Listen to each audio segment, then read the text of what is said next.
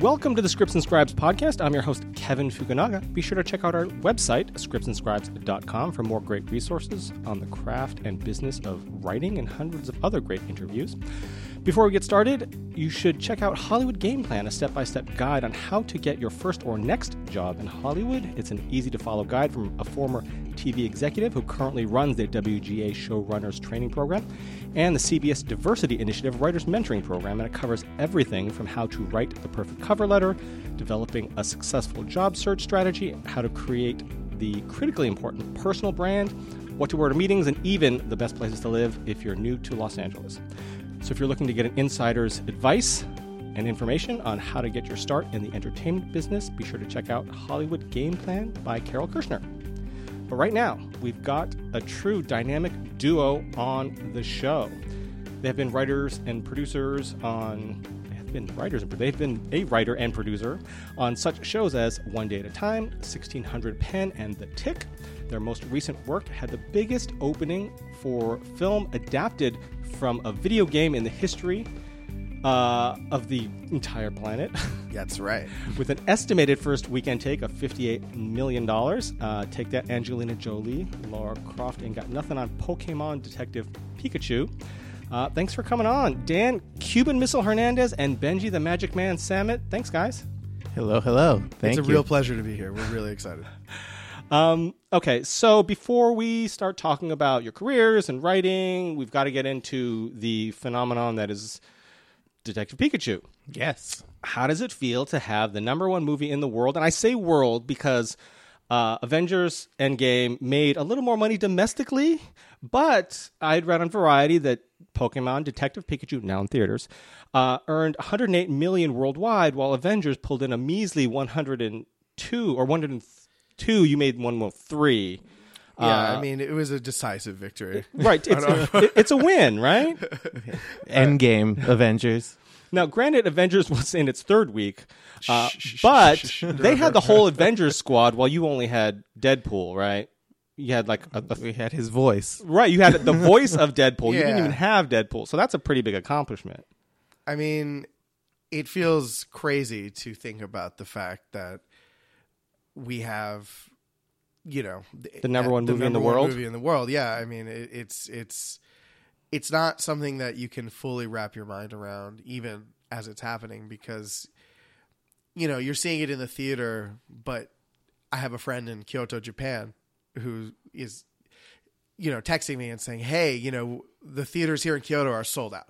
Right. and that's when you start to realize oh this is much bigger than anything that we've done in our careers you know i mean we've we've done a lot of tv and and, and Right. i'm very grateful for everyone who's watched that but this is a factor many magnitudes bigger than than anything that we've ever done it- to the extent that you're like what are the what are the what are the slovakian numbers you know, you know, how are we doing in estonia Right. that's but it's but it's real you know and all these people the fact that it opened worldwide i think it opened in japan about a week earlier but other than japan it wor- it, op- it opened everywhere at the same time and so all of this stuff was coming in and you're kind of you know keeping your fingers crossed that it's not going to get completely destroyed by avengers and you just Right. don't know and even in the third week you know avengers is like this phenomenon and understandably so but This is uh, domestically.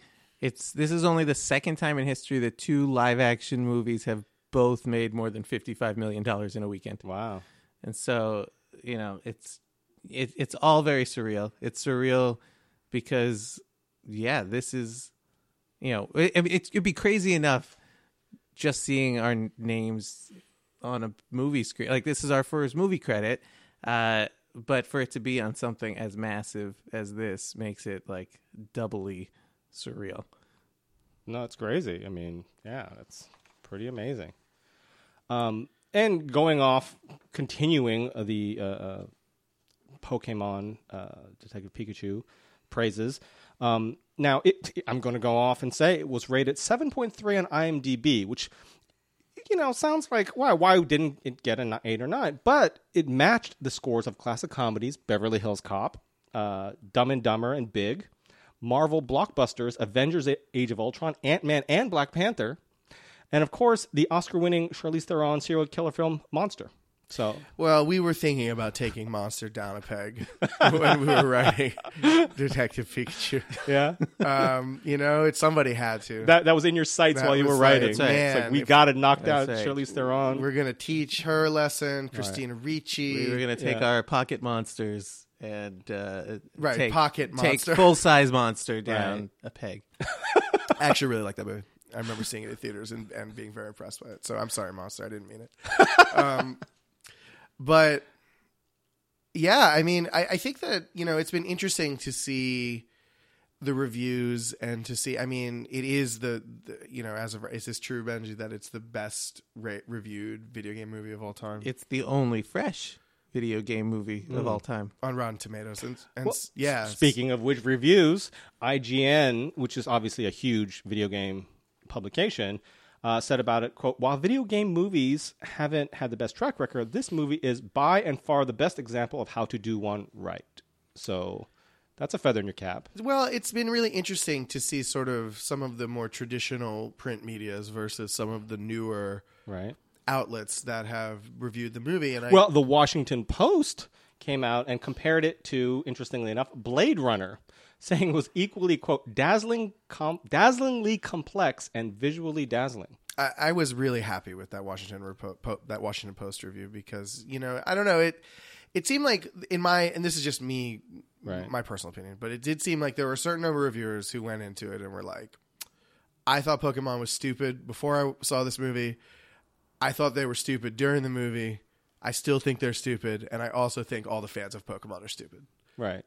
Nothing you can do. you know there that. was a certain percent of Sure. reviews that were like that and fine they're entitled to whatever opinion but i was very gratified by the reviews that were like i didn't know anything about pokemon Mm-hmm. and i went into it and i had a really good time or you know like i didn't expect to have shades of blade runner in this in this pokemon movie but Right. there were and that was very intentional on our part on the part of rob letterman the director on the part of the you know everyone who worked on the movie those were those were sort of you know homages that we were very conscious of because we wanted it to feel a little bit different than what someone would expect going into a Pokemon movie. So I'm really proud of the way that the movie has turned out, and especially the the response on Twitter. I mean, Benji, you, like people have been on Twitter, on Reddit. I mean, it's uh, the the fans are happy, and you know, uh, yeah, it's really exciting. I mean, this is not to say that like every critic who said something negative is wrong or this or you know, like you know, we I mean, we have our own self critiques of you know any anyone who makes Right. art y- y- sees things that oh, I wish I did this differently or that differently. But on the whole, we are so proud of the movie, and we're really happy that people are responding to it the way they are. And anytime you can get a majority of people, like you said, it was the only video game movie considered fresh by Rotten Tomatoes. Um, it gets a 7.3 on IMDb, which is, again, r- right up there with huge films, Black Panther and Natural Born Killer. I mean, Yeah. and anytime you can get a majority of people, especially in this day and age, to agree on something, even if you get a small majority, that's huge. I mean, it's huge. Yeah. I mean, I'm I'm taking it as a win. Yeah, I, I'm definitely taking it as a win. Um, you know, it's it's really been interesting to see.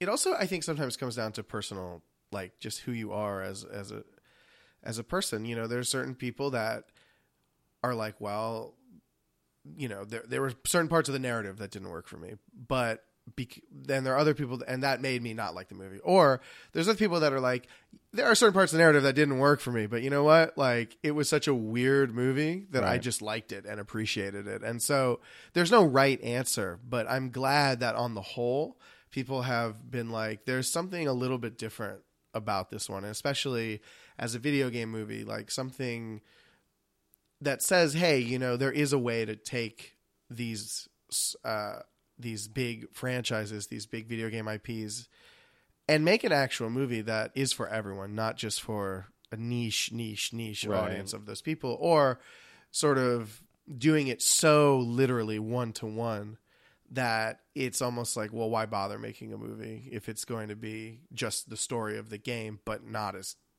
you know, I mean, the nature of a game is like you're, you know, I played Skyrim for you know over 200 hours. blacksmith. You know what I mean? Just Yeah, as a blacksmith. blacksmithing, Right. Just blacksmithing. He's my still way, there hammering away right now. hammering and like setting up my house and setting up like like adopting children Mm-hmm. and like building a chair. But that's not really how you. I mean, you know, probably other people enjoyed playing the actual game part of right. of Skyrim. But the point is, there is a difference between spending an hour and 40 minutes in a movie theater and spending 200 hours immersing yourself in the world Right. of Skyrim. And I think it's somewhat similar with the world of Pokemon, which Because is it's massive. It's huge Yeah. across all the games, all the, the, the cards, the, the anime, the movies, the other animated movies that Mm-hmm. Right. exist. The TV So- shows. So, in order to tell, I think, like a completed thought, you really had to come into this saying, like, okay, this is the first live action Pokemon movie. What do we want to do that's a little bit different? What do we want to do that's a little bit unexpected and, and diagonal to what someone's expectation might be for this movie? Mm-hmm. It's been really interesting from the time that it was announced to now to see how people have started they at first it was like why what why detective pikachu? That game isn't even out in america when it was announced. And then the casting started to happen and people were like oh that's kind of kind of interesting you know ryan reynolds justice smith you know bill nighy that oh okay you know. Right. and then the first trailer hit and suddenly it was like oh like is this movie like maybe gonna be good? And then the you know the subsequent trailers. And now with the release it's like yeah this movie actually is good Right. it's really good and i'm really gratified that people are are giving it a chance and and i think maybe having it be a little bit more unexpected is served as a advantage for us because it isn't like you're going in going well i know i've spent 500 hours with ash ketchum and i Sure. i've spent you know 700 hours collecting every pokemon in pokemon sun moon you know or red you know blue whatever the case may be so i it, it is i think about you know providing something that like people didn't know that they wanted Right. Yeah. Because again, with something that large, with the mythology and a world as big as it is, trying to keep it accessible for a lot of people, but not so watered down that the true fans would be like, "Eh, it's just, you know, Pikachu in name.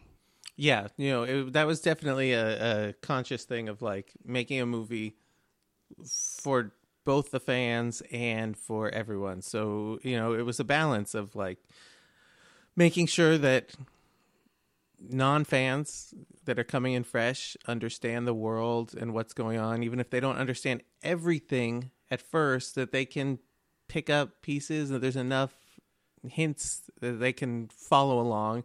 And at the same time, for the super fans, throwing in Easter eggs and fun things that, you know, make their viewing experience even more exciting.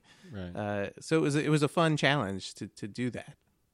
And whose idea was to cast Van Wilder as Pikachu? Um, I mean that. So when we wrote the movie, we had no one attached. There was no act. I mean, we had like a dream list of Yeah. different actors, and he was definitely on the list. Uh, and so we didn't write it with particularly him in mind. Uh, and then it was, you know, after the script was done and they started casting. So I, you know, I don't know if it was the studio or the director or, you know, how they wound up on on him. Um, but I'm so happy they did because he adds so much to the movie. It's incredible. And now, uh, I know, Dan, you are. I don't use this as a derogatory thing because I'm a nerd too. But you're how dare how dare you sir? you're we're, we're ner- you know you're a comic book guy. You know, sci-fi, that whole deal. Uh, is it my dungeons and dragons underdark D- t-shirt that gave it away you- well, we've had previous conversations It's about true. all things. it's true You know, it's true uh, Dungeons and Dragons and superheroes. Um, Benji, I know you're a magician. So some would say that very much makes me a nerd. Um, but how much did you know about Pokemon and the world um, before you went to pitch and before you actually got the gig to write this film? I mean, how into the world were you before this whole thing started? I mean, we knew a lot. I, I mean, it's to be perfectly honest. You know, we're slightly too old for it to have been this thing we've totally grew up with. Sure. You know, I think when when it first hit, we were you know teenagers in high school, like maybe freshmen in high school or something. Um, but but we were nerdy high schoolers. Yes. So- Luckily, we didn't have so, many friends. you know, this the stuff that kids were into, we still liked that stuff. Uh, so yeah, so we weren't ki- like we can't say like oh my whole childhood was all about Pokemon because it was later, but we played Pokemon, you know, when we were in high school, the, the video games like uh definitely watched some of the cartoons and the movie and you know knew of the world uh and not not just cursory but like you know knew it and i think that's part of the reason why we got the job is when legendary was looking for someone to write this movie they asked themselves well who are the nerdiest writers we know Search And- the town for the nerdiest nerds available. Oh, Dan and Benji, perfect. They've got all the nerddom that we need. Um, And so yeah, we came in to Legendary with a knowledge of Pokemon and an idea of what we would want to bring into this. Mm-hmm. And I think that's yeah, that's how we got the job. yeah, I mean, for me, I was I, I was pretty familiar with it. I mean, I think that part of being a nerd in full is going in and exploring different fandoms and finding what is interesting and unique about them. I mean, not just you know, I I look at it a little bit differently now as a professional because I think that it's important to stay abreast of things that are popular and Sure. things that you know are going on, which is like why I'm like, all right, let's fire up Fortnite. What's going on here? Right. But for me at the time, it was it was more organic because you know these you know the anime was on after school and I would watch it, mm-hmm. and you know I was playing the games and you know especially for me, Super Smash Brothers was a real entry point into the specific moves and powers of all these various Pokemon because quite a few of them end up making an appearance throughout the various iterations of the game, Right. and so that was a real entry point. Also, internet culture, you know, just these memes of people of characters like Psyduck or Jigglypuff and um, Snorlax, you know, like things like that. So it was always something that I really thought was really cool. I also am a personally like a very big. I have a great interest in Japanese culture. I really love anime. I really love manga. I took Japanese for two years at Brown University, and I'm quite certain I was the worst student of Japanese in the history of, of that prestigious institution, and and that's okay. But I mean, Is it Dan? Well, let me put it this way: I took it pass or fail, and they definitely should have failed me. Um, they were very, they were very kind to like let me continue, and and you know, so I always, I, I, I always felt like a real affection for this franchise, and when we got the opportunity to come in and talk about possibly working on this movie, I, I think one of the main reasons that we ultimately ended up getting the job is because we actually had opinions about the world, the characters, which characters we would want to use, why we would want to use those characters, how we would deploy them, not just dramatically but comedically. You know, on the first day of our working on the project, we said, "Look, we think this character Psyduck is the funniest Pokemon. He's my personal favorite Pokemon. We'd love to put Psyduck in the movie, and ha- and we think Psyduck can be the, the the comedic breakout character." And that never really changed throughout the entire duration of our involvement in the film and into the production. And now, you know, when when you read a lot of these reviews, they will say, "And Psyduck is amazing. Psyduck is the you know the funniest part of the movie." And that was something that was very much just something that we intuitively felt at the beginning of the process that thankfully you know was borne out and and Rob and and and Kathryn the act, Newton the actress you know everybody did a great job in articulating that but it was by design and it wasn't an opinion that necessarily everybody would have had it was just something that we deeply felt having some familiarity with this world and having spent some time with these characters so I personally feel like I don't think it's a crime to be a fan of something if you're going to go and write it. I think that as a professional, you have an obligation to not be so beholden to the thing that you're unwilling to be flexible about okay, well, you know, maybe in a movie context we have to change this element of it or well, but in issue number 87 of Alpha Flight, you know, Right, right. Sasquatch said, rah, rah. you know, you can't you also can't be that, I think, to the to the detriment of the project. But if you can come in and say, "Hey, I know this. I love this.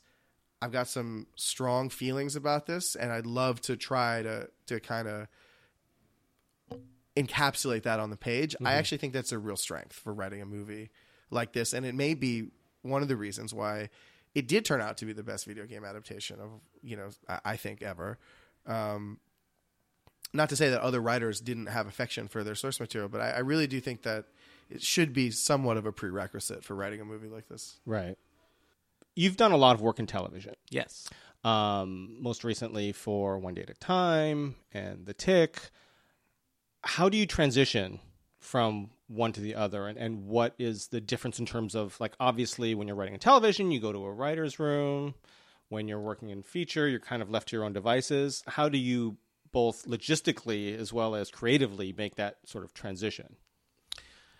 I mean, I would say, at least in regards to Detective Pikachu, our TV background actually was more helpful Okay. than than it has been for you know we've written other movies. This is our first to get produced, Right. um, but you know normally yeah it's us going off on our own and just writing and being like i hope this is good and turning it in uh, but this we were able to do more collaborating than we're used to in in features um you know going in to the offices at the at legendary and sitting down with the executive sitting down with the director and we sort of had a, a mini writers room almost like it, it was it was similar in feeling you know pitching ideas you know putting uh, note cards up on the wall, like all that stuff. Uh, also, then like being involved somewhat in the you know pre-production or like you know during we would go over to concept artists and uh we would pitch out a sequence and they we'd see them like do an animatic for it Wow. and so we were able to yeah watch animatics of some of the big set pieces in the movie like while we were still writing the script so we definitely weren't just like off in our cave writing this one uh, the way we have been for other features. Um, so yeah, in that way, it was similar to to TV. Um, I think that you know, creatively, the di- the big difference to me is that in a movie, you really have to have a completed thought. I, I, the best episodes of television also, you know, will have sort of a complete thought, but you know that there's going to be another episode to follow it. There was Sure. another episode before it.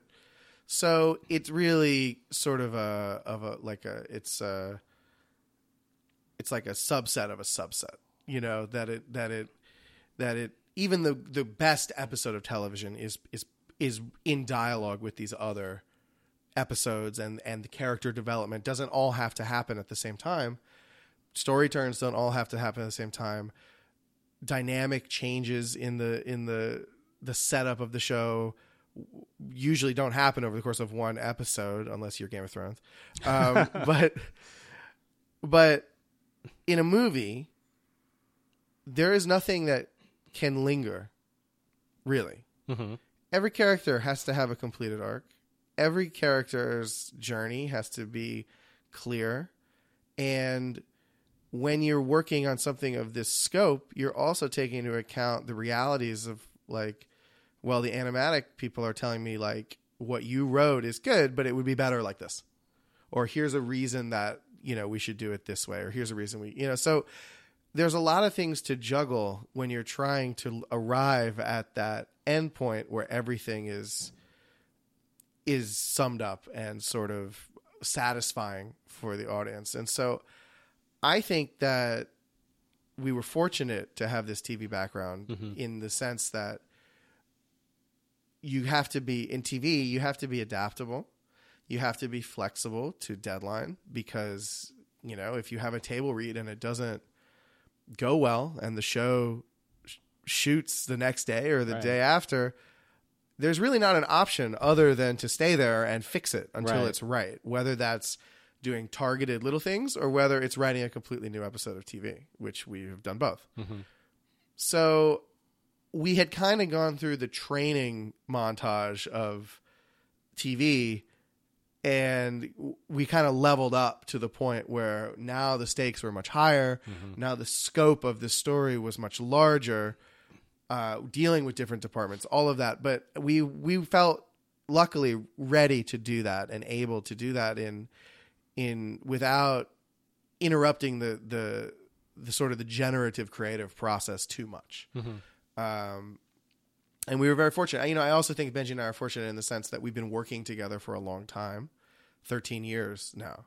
So the shorthand between us is such that we can kind of intuitively know what the other one is thinking or if I'm he's reading something that I've written and he's cutting jokes that he thinks doesn't work and I go back and I look at what he's cut, I'm never like, how could you cut that? I'm always thinking to myself, oh, he must have cut that for a reason. There, so that was another benefit that we had, which was working in such a simpatico way. We were able to kind of navigate all of the unique challenges of a movie of this scale. Right. Um, now, in television, you, there's a substantial amount of pre-production where you break story and you know divvy up episodes and all that kind of stuff, and then you go off, and the time of actual writing, actually writing your episode, is fairly quick. Yeah. You know, because you do a lot of the you know the plotting and everything. We've written episodes in as little as less than a day. Really? Yeah. Wow. Now, I don't recommend it, but but it is possible. Sure. And and sometimes it's what has to happen. Right. But what like for a feature of this size, especially when you're it's live action, but you're also dealing with a whole visual effects department doing all these animatics Yeah. and doing what is sort of like the pre-production process and then the production process. I mean, how long is that that you're working on this project because it's not like an episode of television. Yeah, no, I mean, it, there's definitely maybe a little more time, and in the grand scheme of the, you know, uh, because there were some other writers who work on this movie too. Um, you know, for our initial uh,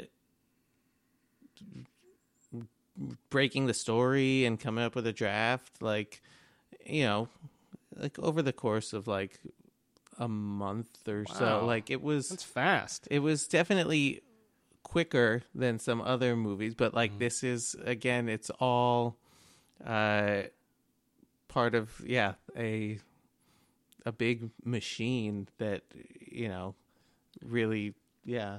Well, you know, I think that there's different answers for different movies, but in this case, the train was already moving mm-hmm. in such a way that what was really necessary at the time that we entered were people who could come in and just get it done. And and and that's where having that knowledge was so helpful.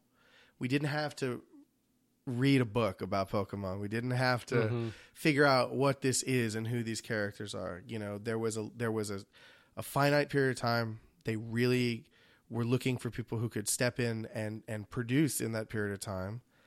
And thankfully we had that ability and, and that's also where it goes back to our partnership. You know, at a certain point we were working almost like 24 hour shifts, you know, all, like to the extent that we were really, you know, just you know all in on this on this movie mm-hmm. for so for the entire duration of our time. And I, I so i think that like would it have been I, I don't know. I go back and forth. Sometimes i'm like well you know if we had had six months to write this movie mm-hmm. would it have been better? I don't actually know that the answer is yes in the sense that i think sometimes when there is a time crunch and i certainly feel this way in tv sometimes it's like there isn't really time to second guess yourself Right. when there is a time as a factor, you know, during a rewrite, for instance, and oh, sometimes that, you know, rewrites can go until one in the morning, you know, depending on what's going on in TV. But when it has to happen, you don't have time to go well maybe there's a better way to tell this story or maybe if we all like go to our offices and generate like 20 different ideas we'll pick the best one. No there's not time for that. Someone has to make a decision and say this is what i you know my based on my experience and my artistic taste and all these things this is the story that we're going to tell. Let's all get on board with this right now and tell the best that tell it the best way that we can. And i feel like it was sort of similar sort of writ larger in this case because we had a very specific goal, which is we need to write a draft of this movie that is accessible to fans and non fans using our knowledge and expertise about this world. We need to write an emotional story. We need to complete all these things. You know, everything, like the entire, you know, all the things that you usually do just had to happen within this time frame. And we did it. And, I'm and, re- and, I, and I would add, like, just for clarification, uh, this this script that I'm talking talking about us doing in a couple months, like that, that was just the first draft. Oh, of sure. this. Like this was heavily refined. We didn't just shoot that. Uh, you know, I would no, say no, from from when from when we started writing the movie to when the movie started filming was about a year, Mm-hmm. and then from when the movie started filming to now has been about another year. So we wrote this just over two years ago, the very beginning of it. But so it has been a long process, and you know there there's rewriting happening, you know, all the way up until a few months ago when you have Ryan Reynolds just doing, you know, recording dialogue like that can be tweaked, new jokes till the very end, um, and so. Yeah, so like that that initial draft was was Yeah, it wasn't me running to set with pages, hot, still hot from the zero. Right. It wasn't like we wrote this in two months and now let's shoot it. No, no. Uh, I mean, I, we're talking about the initial first draft and then refinement. That's still fast. Happened. Yeah, that's still very. it was fast. it was fast, but you know, luckily we also knew that there were some, you know, that there would be time to refine Sure. uh, with the director, who also is one of the co-writers of the movie. Right. He did a lot of great work on it. Derek Connolly, who also has credit, did a lot of great work on it. Um, Nicole Perlman, who Mm-hmm. you know did is great, fantastic writer, did Guardians of the Galaxy, Captain Sure. Marvel, but you know, so there were a lot of great people involved working. I think really, um, in a very team oriented way. To you know, and and that's w- another reason why I think our TV background helped is that like we weren't precious about like oh no we are the sole authors of this. No one else can touch this. Uh everyone involved just wanted to make a great movie. Right. and so y- there was a lot of like going back and forth between these right? Like most people think of it as like oh this writer writes one then they you know dump they, it. they move on get to dumped. They move on to someone else, and then there's this writer. Like Right. if you look at the order of who did what, dra- like there's like back and forth between like oh, and then they came back to us, and oh, you know they went to Nicole, and then Derek, and then like it came back to us, and then Derek. Like it was. It was really cool in that Right. way that like there was there was and and Rob was like steering the ship. steering the ship and he was doing drafts between everyone like it was it was cool it was definitely a lesson in you know how massive movies get made. Sure. and it was a bit of a trial by fire for us, but I, I- we felt really good about it. Ultimately, we felt really happy with with what we produced, and and I really I have to say, you know, from that. uh, You know, from the, the draft that we turned in to the final movie, I, I'm I'm really not joking when I say so much of what we wrote is still so elementally present in the movie and and never changed from the beginning of our involvement. Right. And that's the thing that I'm I think the most proud of ultimately is things like Psyduck, things like the you know the the game of uh, you know hopefully people have seen it by now, but some you know the comedic game in in one of the big set pieces with Mr. Mime. Um, the selection of the Pokemon, one of the big set pieces with um, the Torterras, uh, you know these these giant like turtle creatures basically you know that that was all present at the beginning of our you know that, that we we we instituted so many of those things and they just never changed and so uh, we feel not total ownership of this movie because it was a collaborative process. Right, but we definitely are, feel yeah. like our what we brought to it is still present and and and in the fabric of everything, Mm-hmm. and that it's a really cool. It's a really cool place to be because I don't think everyone always feels that way at the end of, of some of these processes. No, there's definitely you talk to writers who are like, "Oh yeah, I did a draft on it, but that's not my movie anymore." Right. Like this or that. But like we look at that and it's like, "Oh no, that's still our movie." I mean, it's it's a, a whole group of people's movie, Right. But like, you know, the, Your fingerprints the- are all the over things that we initially sparked to and were passionate about writing. Mm-hmm. That's all still there. Yeah. Um, now, a lot of people uh, talk about writing partnerships, and people who want one for whatever reason, or people who are in one that can't seem to make it work. First off, how did you guys become writing partners and decide, yeah, I want to write with, you know, Dan or I want to write with Benji? And how have you made it work for 13 years? Um, Without one of you we're, murdering the other We're one. very codependent. Well, actually, I have an announcement. I'm sorry, Um, Benji. this You're- is- this you're- is the I'll do the I'll do the Bran Stark. Uh, thank you, Benji. You're a good man. Yeah. um. So yeah, I mean, Dan and I went to college together, uh, and you know, in college we did a lot of theater stuff, and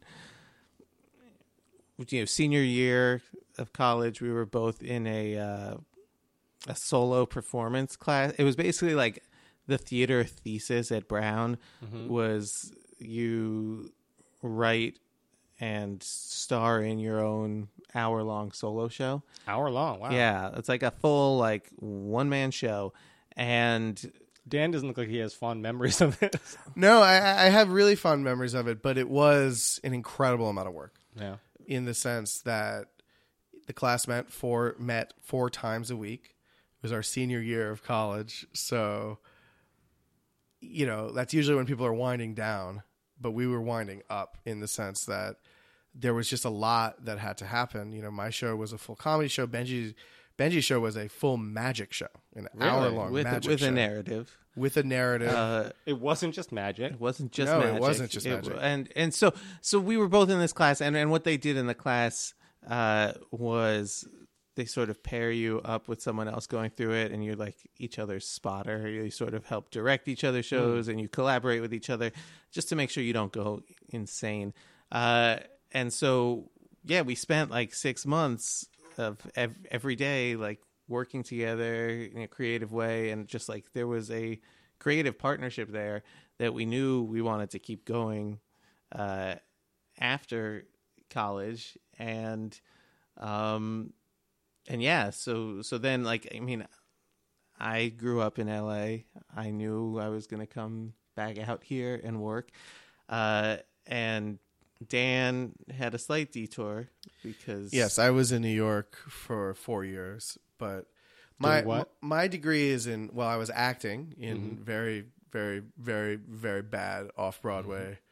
Acting regularly, but just in things I would say to my wife, I was like, please do not come under any circumstances. And you know, I think the thing about acting in New York, especially in some of these littler black box theaters things, is like you don't get any money. But at the end of like four months, they're like, here is a twenty five dollars Starbucks gift card, and I cannot thank you enough. So the rewards are limited, the upside is limited, and the other thing I was doing at that time was my degree is actually in fiction. So I thought that I would be, you know, Stephen King Okay. by now. My my fiction actually is is quite it's quite serious in a weird way. Um, and you know, one of my stories was accepted to Weird Tales magazine, and then the magazine shuttered before Oh, they published it, which was is still and remains like the great sadness of my creative life because I really, really was hoping to see it published, and uh, and like I'm the only one that well now you all know that it was accepted, but at the time it was like, you know, this is a magazine that had published Stephen King, H.P. Lovecraft, Robert E. Howard, you know, all these people Sure. that I admired, and I wanted to be part of that legacy, and then it just didn't happen. So that was quite disappointing, but at the same time, Benji had said, "Well, you know, do, would you want to keep writing together, kind of by correspondence, you know, by email?" I was like, "Sure," And when nothing was going on, it was quite easy because you know we just emailed back. and yeah, I was and- I was out here in L.A. Dan's in New York, and you know we are working on scripts that no one's really ever going to see. Right. Uh, and so it was pretty easy. And then, yeah, it starts to be like, you know, we get a a small agent, like we uh our scripts are starting to get out there then it's suddenly like oh wait people want to meet with you. So then dan would start to fly out to la and like spend like you know a week out here two weeks out here a month out here. Like and i think by dan's last year of living in new york he was actually in la for more of the year just crashing with me than than actually living in new york yeah, yeah, a hundred percent. and Eh, s- and but it's I will say that like because of the bi-coastal thing, it did we developed a a process of writing that I think is different from a lot of partnerships. Whereas like we're not always sitting at the computer together. Um, I would say more often than not, we don't do that.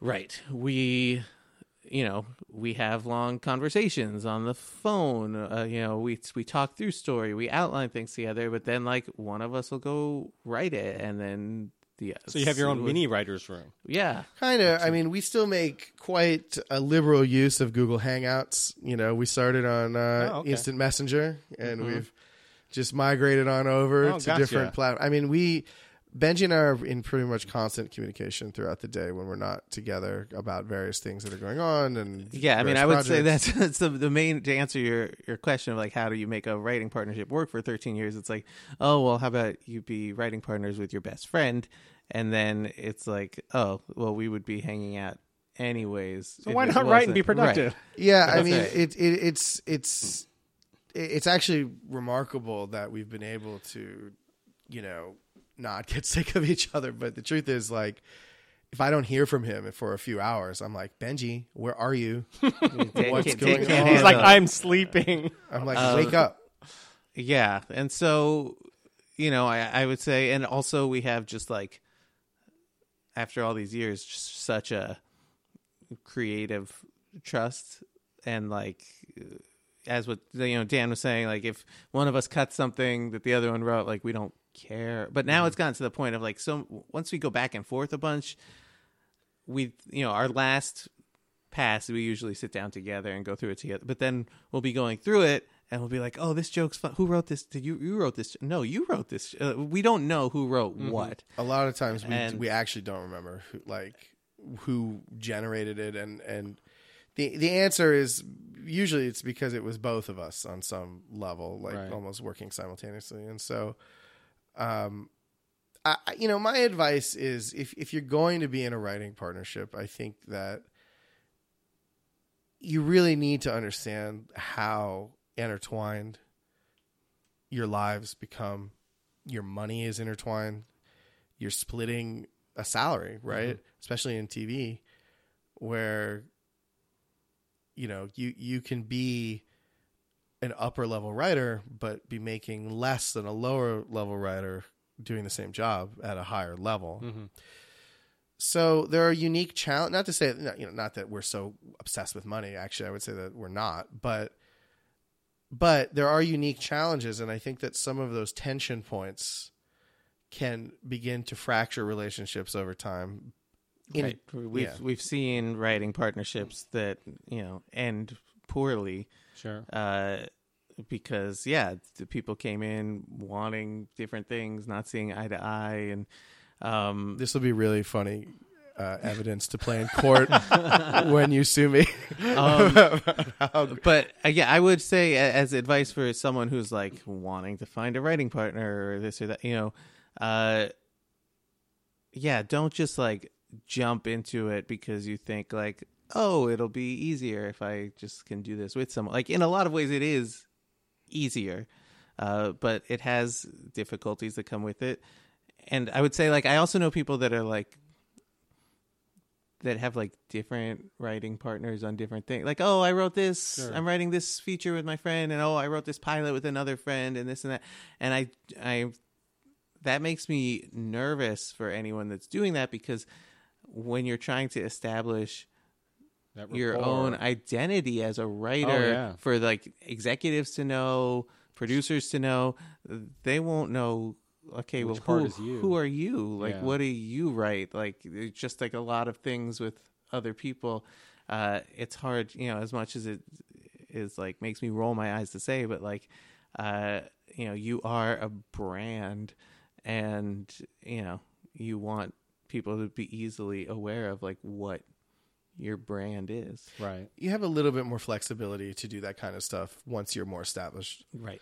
you know there's there's projects that we do now with other writers uh just people we admire and are friends with who you know now it people know us enough now that it's not like who are these guys working with so and so you know it, it's more like oh this is a marvel team up Right. rather than you know it's a little bit confusing or unwieldy to be like Right, well it's- is it this guy that's his partner or is she his partner i don't know um, the other thing that I would say that I think we have had success with is that I think that Benji and I have complementary ways of thinking about material and approaching material.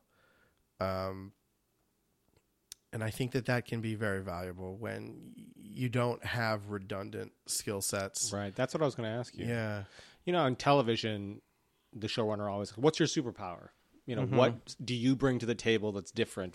You know, what's your skill set that you specialize in?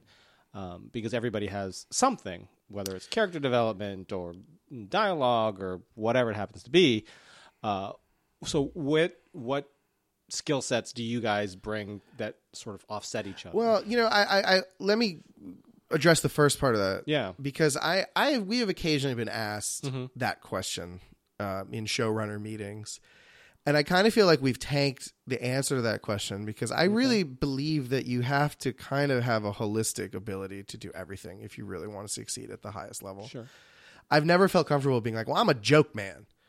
because I, yeah, I'm I'm a very good joke writer, but I also think I have a pretty good sense of story, and I think mm-hmm. I also have a, an excellent sense of character. Right. These things are not mutually exclusive. so I, I Yeah. really like try to encourage people not to think of them as like well I, I you know I'm I'm great at at structure. It's like okay, that's good, but you know, wouldn't it be better to be great at everything? Mm-hmm. I that's not to say that especially in something like multicam, you do have people who are just amazing joke writers and you do need those people and that's not to denigrate those that at all. But I, I at least for me, I have never. You know, it's funny. Like, I don't even know if Benji will know this, but like, I, I don't necessarily think of myself as a comedy writer, as a as a like defining characteristic. You're just a writer with a good sense of humor. I think of myself as a writer Right. who has the ability to work in different modes. gotcha. I think I am a very funny writer, but but I- I just I I don't know when you write something like Detective Pikachu. I mean, this is such a mashup of so many. You know, there's great humor in it, but it's also a noir, a, a, a noir detective story set in a like futuristic slash you know completely different city that doesn't exist on earth with you know it's a fantasy in the sense that there are incredible creatures with magical abilities Right. um It also has some of the most dramatic scenes we've ever written, Uh, yes. and you know, and we wrote for one day at a time. Uh, right so it, and it also has incredibly emotional scenes so i think in order to reach the the the, the place of being able to write a you know some of these movies and you know develop a a, a complete skill set you you really do have to I, I would almost encourage people. To, it's like if you do think of yourself as a joke writer, it's like okay, well, if you, what, what's the so, as a joke writer, like what is the, what are the characters that interest you? What are the emotions that interest you? Why have you gravitated gravitated toward that thing? And then try to like imbue whatever the completed product is, your pilot or whatever, with something that can only have come from your mind. I, I really, you know, that to me is very important. Mm-hmm. So I forgot the second part of the question. oh, what is our skill set? So, I I think and, you know Benji, please correct. I like to fight the blank page. I like to start with nothing Mm-hmm. and then put words on it and fill it up. But what I don't like to do is refine. I gotcha. I don't like to go back. I don't like to move scenes around. I don't like to do any of that.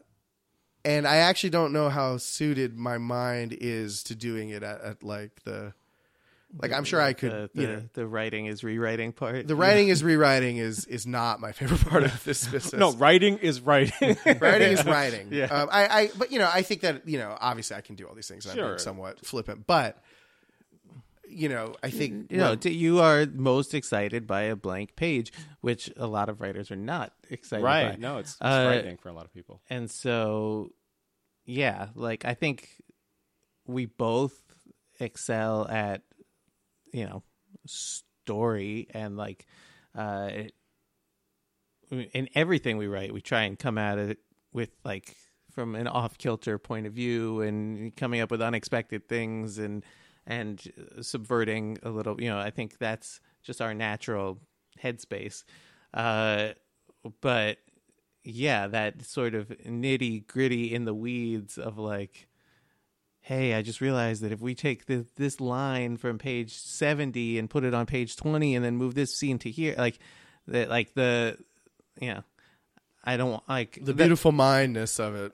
right. I can't say that about my own mind, but yeah, He has a no, no. Uh, ben, Benji does have a beautiful mind. Benji is absolutely incredible about restructuring stories or figuring out if there's a missing scene and then writing that scene. Not to say that Benji doesn't also go off the blank page. He does. We, you know, we're capable of of doing everything, and there are certain times where, depending on the material. It makes more sense to say, "Hey, Benji, maybe you should do the first draft of this, and I'll be the editor on this one to to, or I'll be the guy writing behind you." But even to the extent that we trust each other so much that with the new like script writing technology, we will be working in different parts of the document at the same time. right. Oh, we've gotcha. like uh, yeah, WriterDuet, which we've we sometimes use, uh, has been great for that, where we can both be typing in a script at the same time. It's It's a game changer for us because that's how we had kind of always wanted to work. No, and we've had some some tight deadlines before where one of us is just a page behind the other one. So by the time Oh, wow. we finish, we've actually just done two drafts. Wow, that's crazy. It's it's a crazy way of working, and I don't know if it is.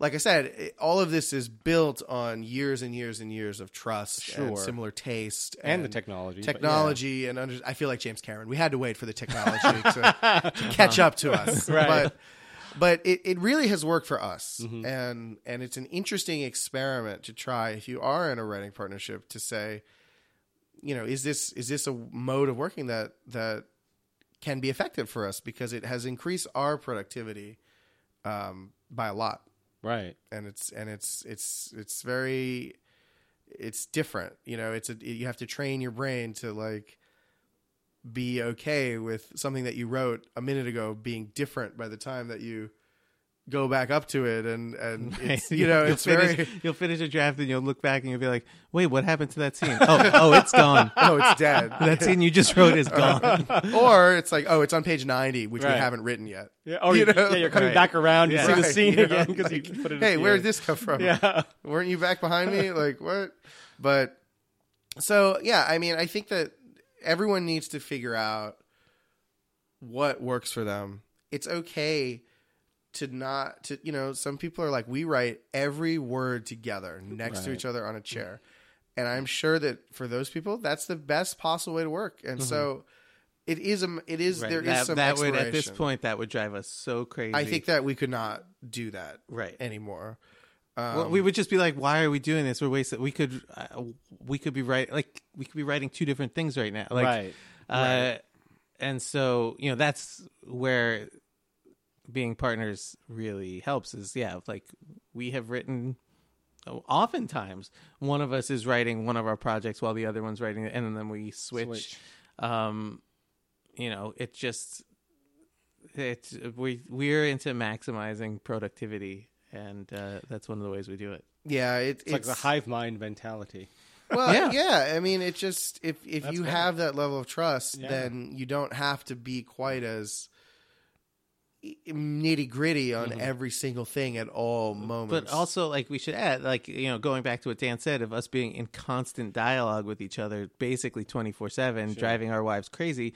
Like by the time either of us is sitting down to write a scene, that well, we've discussed it at length in so much detail that like we know what it has to be. Like it's not like like and they're still finding new things and you know surprising each other with like but that's uh, the, most of the surprises is just like in the jokes and the dialogue and like little like oh I did this clever but like the story beats we we're we've covered that so much by the time we actually sit to write down that uh, you know uh There's no mystery, Right. You know, you Right. know what you you know what you expect to see, Sure. and ninety nine percent of the time it is that. And if there's a problem, I I am him, and I'm like, hey, there's a problem, wake up.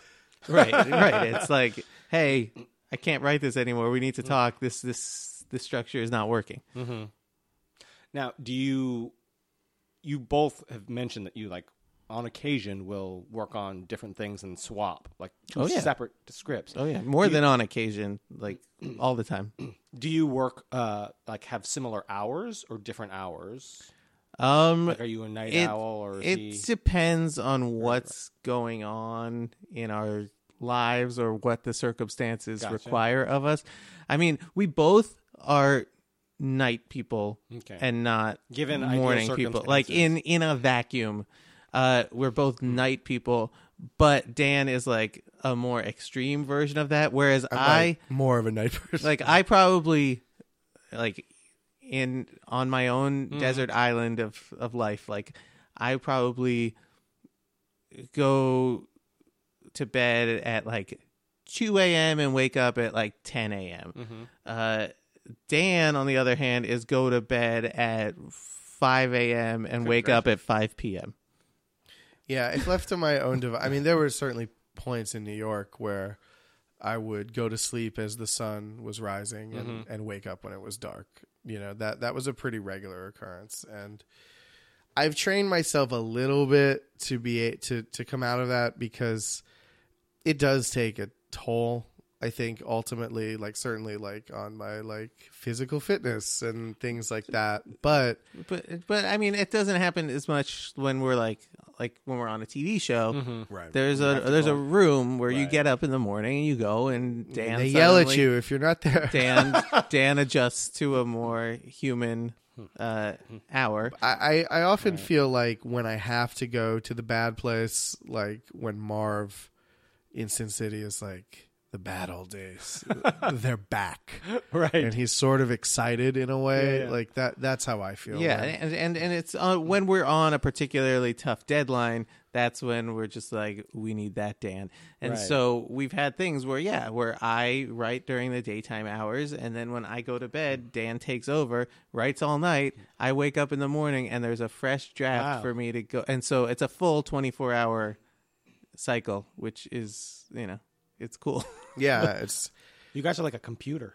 well, well, we we're like an emotional computer. Yeah. we're like a like it's it's uh I, again, it's not for everyone, but you kind of have to understand your own rhythms as a person. And my entire life, if left to my own devices, I just stay up late because I'm always thinking, well, there's something else I could be doing. Oh, there's some piece of writing that I that I really should have read, and now when, and when it's quiet and still, I'm like, what a perfect time to to do that. Right. And and that has sort of been channeled into into writing, which is you know it, for whatever reason I can focus my thinking the most when mm. I'm I have absolutely no distraction and everyone is asleep and I feel like all of my sort of like obligations for the day have been discharged and now it's mm-hmm. like there's only one job and I can complete that job on my own schedule in whatever way that needs to happen. If I need to go get a burrito from the burrito truck at four in the morning,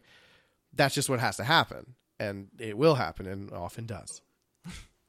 Where's a 4 a.m. burrito truck? Uh, there was one when I was living on the west side of LA that was open until about 4 a.m. and that- that one was very. Uh, in many ways, they should have a some kind of credit on on Detective Pikachu.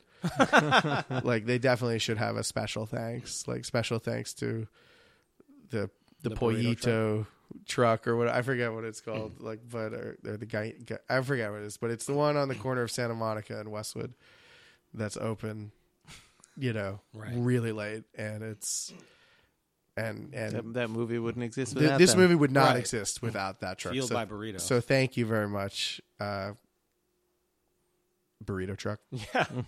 Where do you guys do your best thinking? I mean, like you talked about going out at 4 a.m. for a burrito for whatever reason, but if that triggers something or helps the process or whatever, you know, some people it's in the shower or washing the dishes, you know, doing something that's not writing. Where do you guys come up with some of your, or is it literally sitting at the computer until you, the ideas bleed out your eyes? I mean, a lot of it is late night conversations between Yeah. us.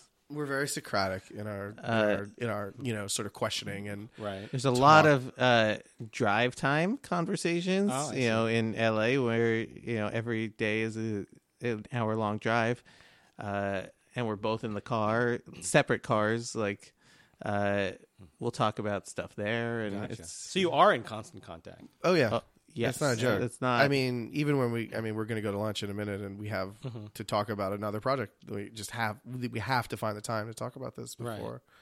Um, I would also say that for me, sometimes I will literally say to myself, I have to have a good think, Mm-hmm. and I will lie down on the floor or in a bed and go into an almost meditative state of like. It seems like I'm dead or Asleep. or asleep, and, and sometimes I am asleep, not dead, hopefully.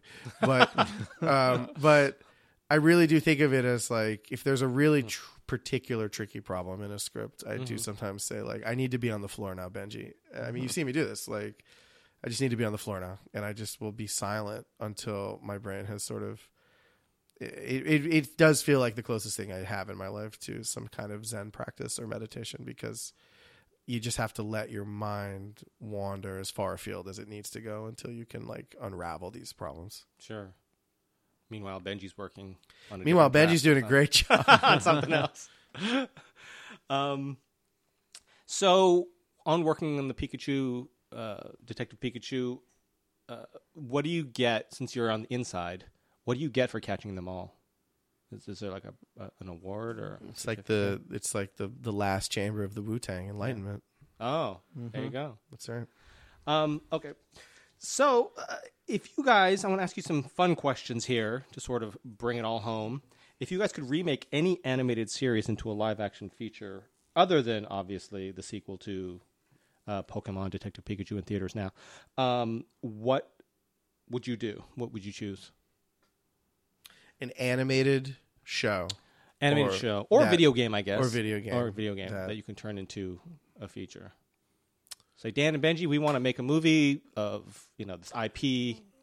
I What do you mean, guys- with the, like there's there's a lot of dream ones, especially in the video game space. Like, you know, we've talked a lot about Zelda.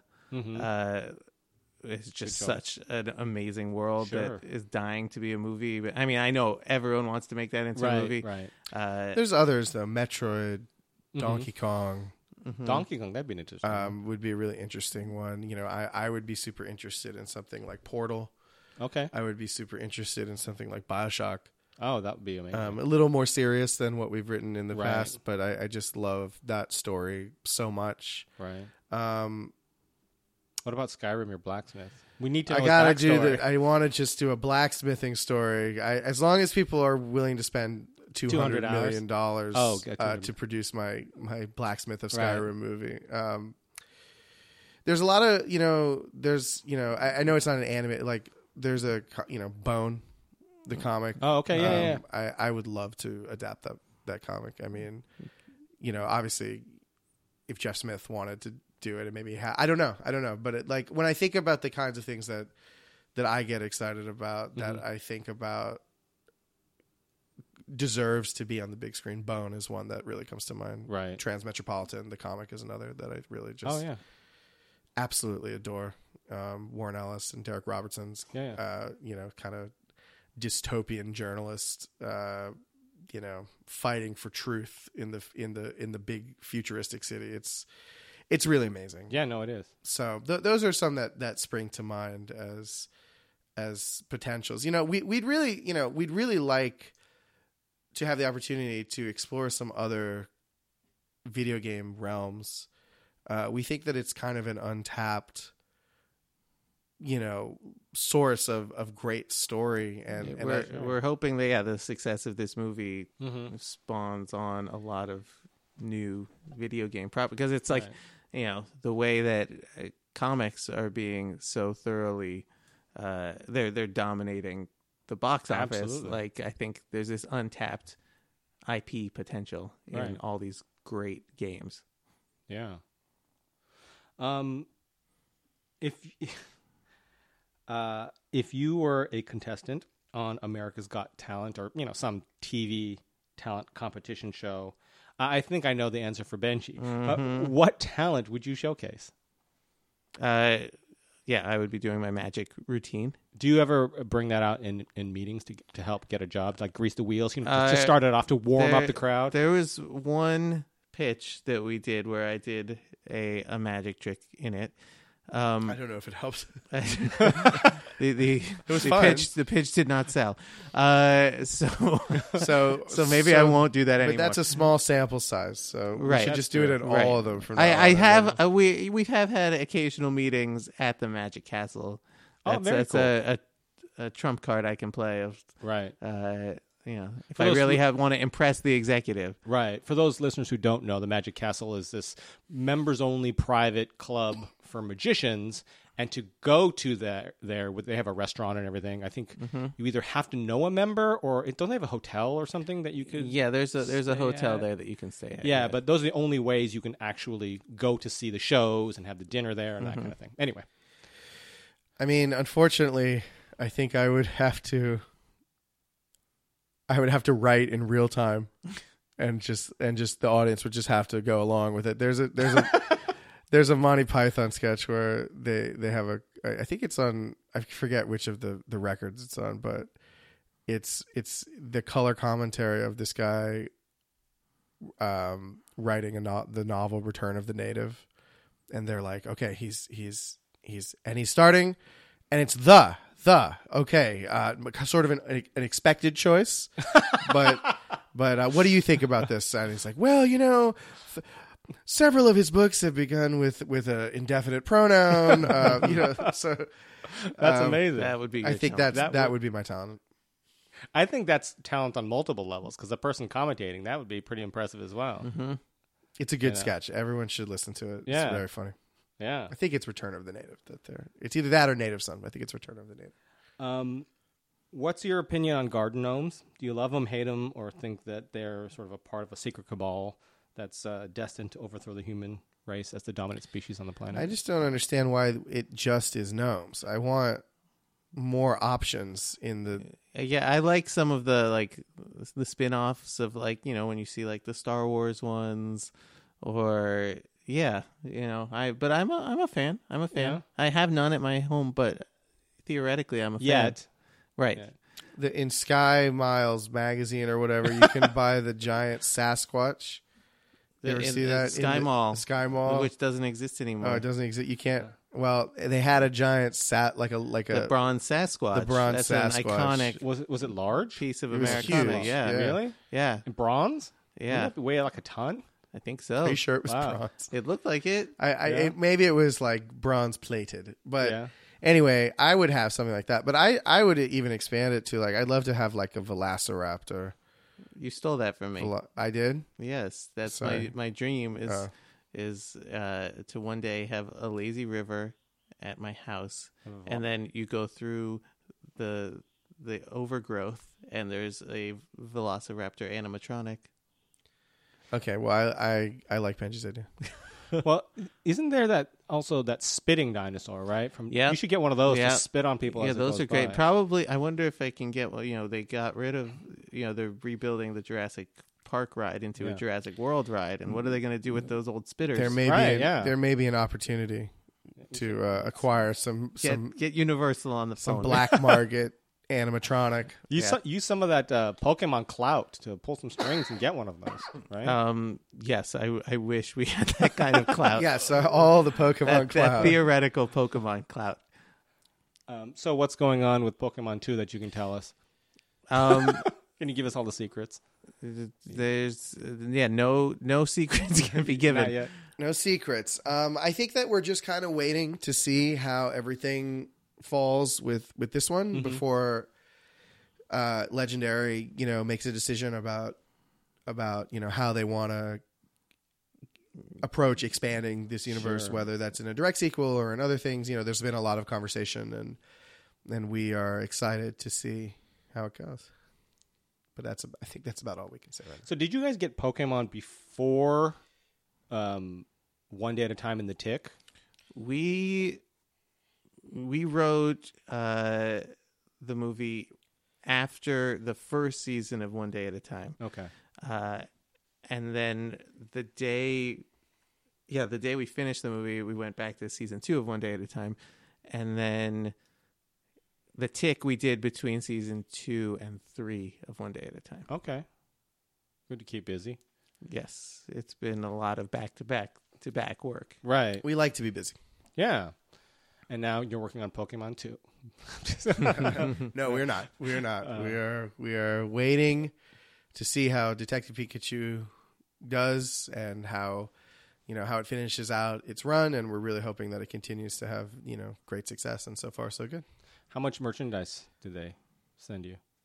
Uh, we we have a a, We got a a, little- little, bit, but I will. s- We we we bought a lot of our own merchandise. yeah, Uh, we were because- warned by our respective wives not to buy anymore. So I think we ha- we have to be a little selective. I About, mean, we're we're just like it's not every day you have a movie that Right. it, has merchandise. So, Although uh, you have had a TV show that had merchandise, right? um, Tick. tick, Tick yeah, has a little bit. It's not the same, Yeah. but still. No, it's Yeah. But you know you can. go- You know, I got the the Slurpee cup from 7 right. Eleven. I Oh, just yeah. I just got a Detective Pikachu Menchie's frozen yogurt. Okay. Uh, there's a lot of branded Yeah, yeah, yeah. stuff that we've never experienced before. Right. So, just trying to enjoy. You know, there's Detective Pikachu Pillsbury cookies you can buy that we ha- we got to get those. oh, okay. Yeah, I'm I'm I'm all about any sort of edible branded corporate pa- partnership. But then where you don't get to keep the. No, I got to keep my Slurpee cup Oh, that's true. Then it's for all my Slurpee needs. I'm a I'm a big like Lego enthusiast. Yes. and even you know uh, lego doesn't have the the pokemon license Okay. so it was it was mega, Mega Bloks? yeah, Yeah. mega released some detective pikachu sets Yeah. that that was one of the most excited i've ever been to to get anything uh because yeah even though it's not not lego it's still like almost lego of yeah, it's my the movie cousin of. so yeah. uh that was a big day for me And that's only due to licensing issues. So. right that's right Yeah. No, that's amazing. Um, well, thanks for coming on the show, guys. I, I appreciate it. thank you for having us It was our pleasure. Um, now you got to follow Dan and Benji on Twitter. Uh, Dan is at Cuban Missile DH. The DH stands for darn handsome. Uh, I'm not sure what the Cuban Missile part is about. Maybe it's cigars or something. Maybe. It's just you know just one of those nicknames that you can use your own imagination. Um, and it's at Benji Samit. Yep. Benji. That's I don't know what the Benji Samit stands for. It's cryptic. It's sort of an enigma. I don't know, no but people really have know. always been referring to me as it. It's a very long acronym. Um, and if you missed Detective Pikachu, it's in theaters. Opening weekend was this past weekend. Um, and if you didn't go see it, you let everyone down, but you can make it up by go seeing it this weekend. Um, Yeah. Yeah, and, bring, please- and bringing all your friends, should. and all bring your, your friends, friends, kids. bring your kids.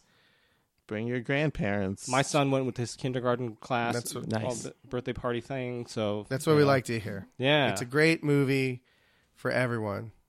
So and it has Ryan Reynolds' voice, and who Yep. doesn't love Ryan Reynolds' I mean, come voice? on, you guys love fun.